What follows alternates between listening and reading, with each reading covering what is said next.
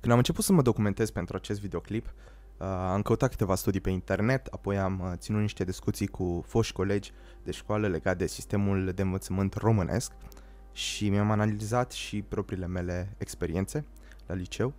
Um, însă, când am vrut să trec pe partea de Germania, mi-am dat seama că am o problemă. Deși locuiesc în Germania și sunt destul de familiar cu mediul facultății, nu prea am avut contact cu restul uh, formelor de învățământ din Germania, adică liceu, gimnaziu, școală primară. Și asta e o problemă. Așa că m-am gândit că ar fi util să încep să discut cu câteva persoane care au trecut prin acest sistem. Și din întâmplare, mi-am adus aminte că la 70 de kilometri în sud de orașul meu, adică în orașul Bremen, se află câțiva prieteni de mei care vor să devină profesori.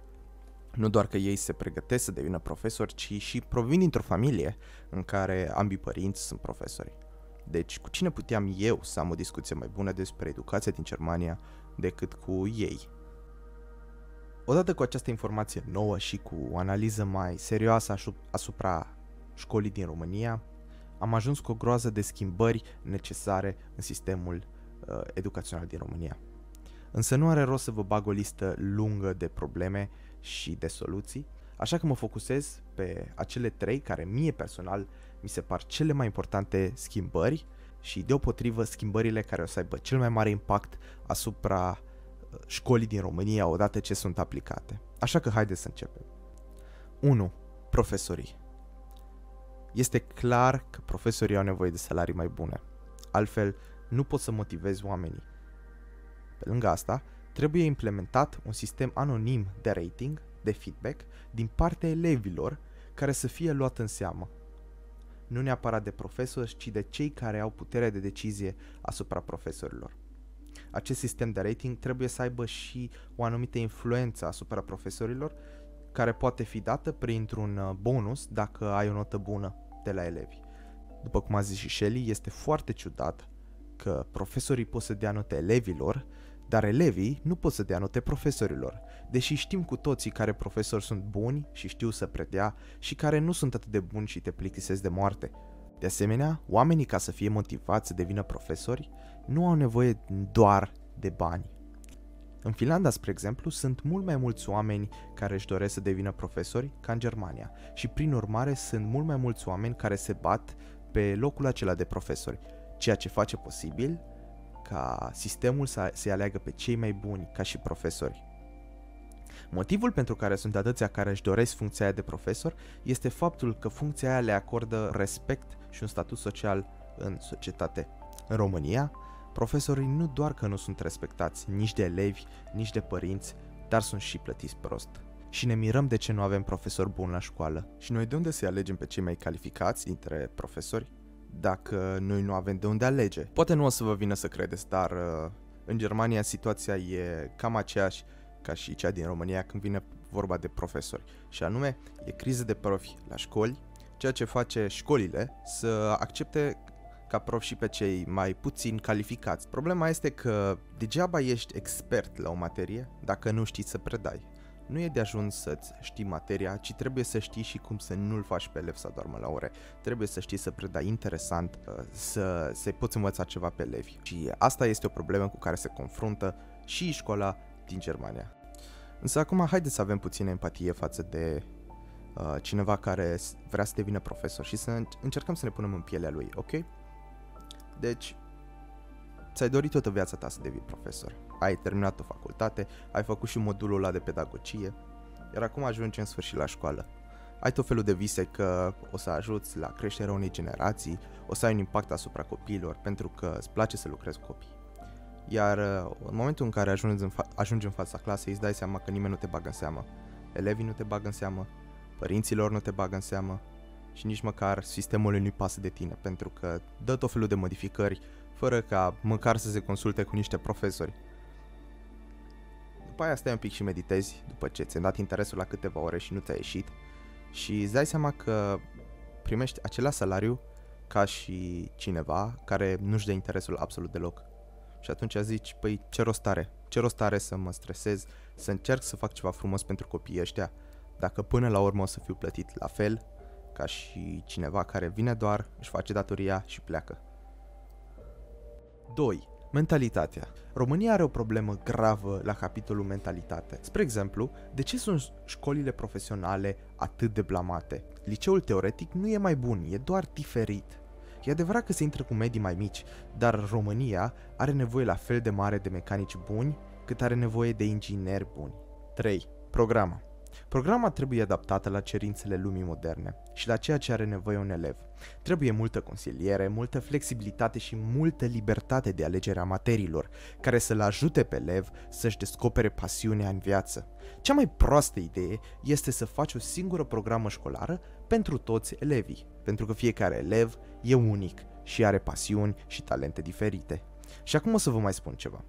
Tristul adevăr este că mulți elevi au impresia că jobul lor de vis este de a fi gamer profesionist sau youtuber și de vină pentru treaba asta este tot sistemul, care nu i-a ajutat pe acei elevi să descopere varietatea de posibilități care există pentru ei.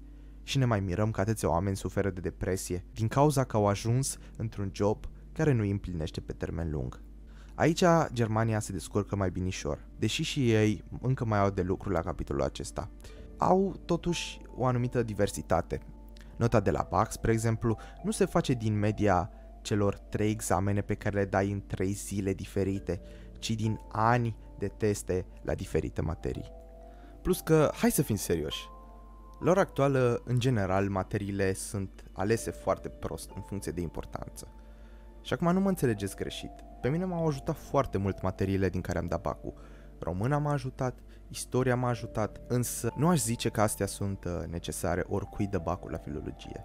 Vedeți voi, nu toți elevii trebuie să știe cum să rezolve ecuații de gradul 2 și formule cu vectori, însă ca să nu ziceți că nu vin cu soluții, uite vă dau eu 5 materii care, din punctul meu de vedere, ar trebui să le facă toți la școală. 1 educație civică, în care elevul învață drepturile și obligațiile sale ca și cetățean și uh, câteva legi elementare ale, ale țării în care locuiește. 2. Educație financiară, în care elevul învață principii de bază ale economiei, ce se întâmplă când vine o criză, ce cauzează o criză, cum să profize pe una urmei crize și așa mai departe. Pe lângă asta, elevul învață cum să-și uh, administreze banii, cum să nu intre în datorii pe viață, prin împrumuturi, cum să nu fie manipulat de către bănci și așa mai departe. Biologia ar trebui să fie învățată de, o, de un anumit grup de oameni, nu de toți elevii. În uh, schimbul acestei materii, elevul de rând ar trebui să învețe principii de nutriție, cum să mănânce sănătos, cum să evite stresul, cum să uh, trateze o boală, o gripă, o răceală și așa mai departe. Lucruri cu care se confruntă sau se va confrunta în uh, viață mai departe. Cred că istoria este importantă pentru că ne ajută să învățăm din greșelile făcute în trecut de alți oameni și ne ajută pe noi să nu le repetăm. De aceea cred că este foarte important ca elevul să învețe despre genocidele din secolul 20, despre crimele făcute de Stalin, Hitler și Mao Zedong. Este și foarte necesar ca mai ales noi, cei care nu am prins comunismul, să învățăm despre atrocitățile comunismului. 5. Elevul trebuie să învețe principii de psihologie socială, de interacționare cu oamenii, de comunicare și așa mai departe. Uh, mai ales în lumea de astăzi, unde nu mai contează atât de mult să știi să faci o muncă, ci contează și să știi să vorbești cu oamenii. Modelul pe care l-am propus eu este inspirat din modelul folosit de greci și romani în educare, pentru că la ei era foarte important ca și cetățean să știi legile statului, să, să știi drepturile și obligațiile, să știi principii de retorică, și de oratorie și să știi filozofie. Și nu știu dacă știți, dar civilizația noastră este de fapt o continuare uh, a civilizației greco-romane. Încă o problemă pe care am observat-o eu la relația dintre profesori și elevi este faptul că, în general, profesorii îi încurajează pe elevi să fie falși, să fie foarte politicoși cu ei și așa mai departe. Lipsa asta de sinceritate, de de feedback uh, realist face ca profesorii și elevii să locuiască în două lumi diferite. Însă tu, ca profesor, nu o să știi niciodată ce crede un elev despre tine, pentru că tu, profesorul, îl încurajezi pe el să poarte o mască, pe care și-o dă jos în momentul în care vorbește cu colegul de bancă. Băi, meseria de profesor e o meserie mișto, sincer acum. Ca profesor ai ocazia să iei parte la crearea unei noi generații de oameni. Felul în care i-ai ajutat tu să crească va rămâne cu ei pentru tot restul vieții. Și ăsta e un sentiment chiar fain.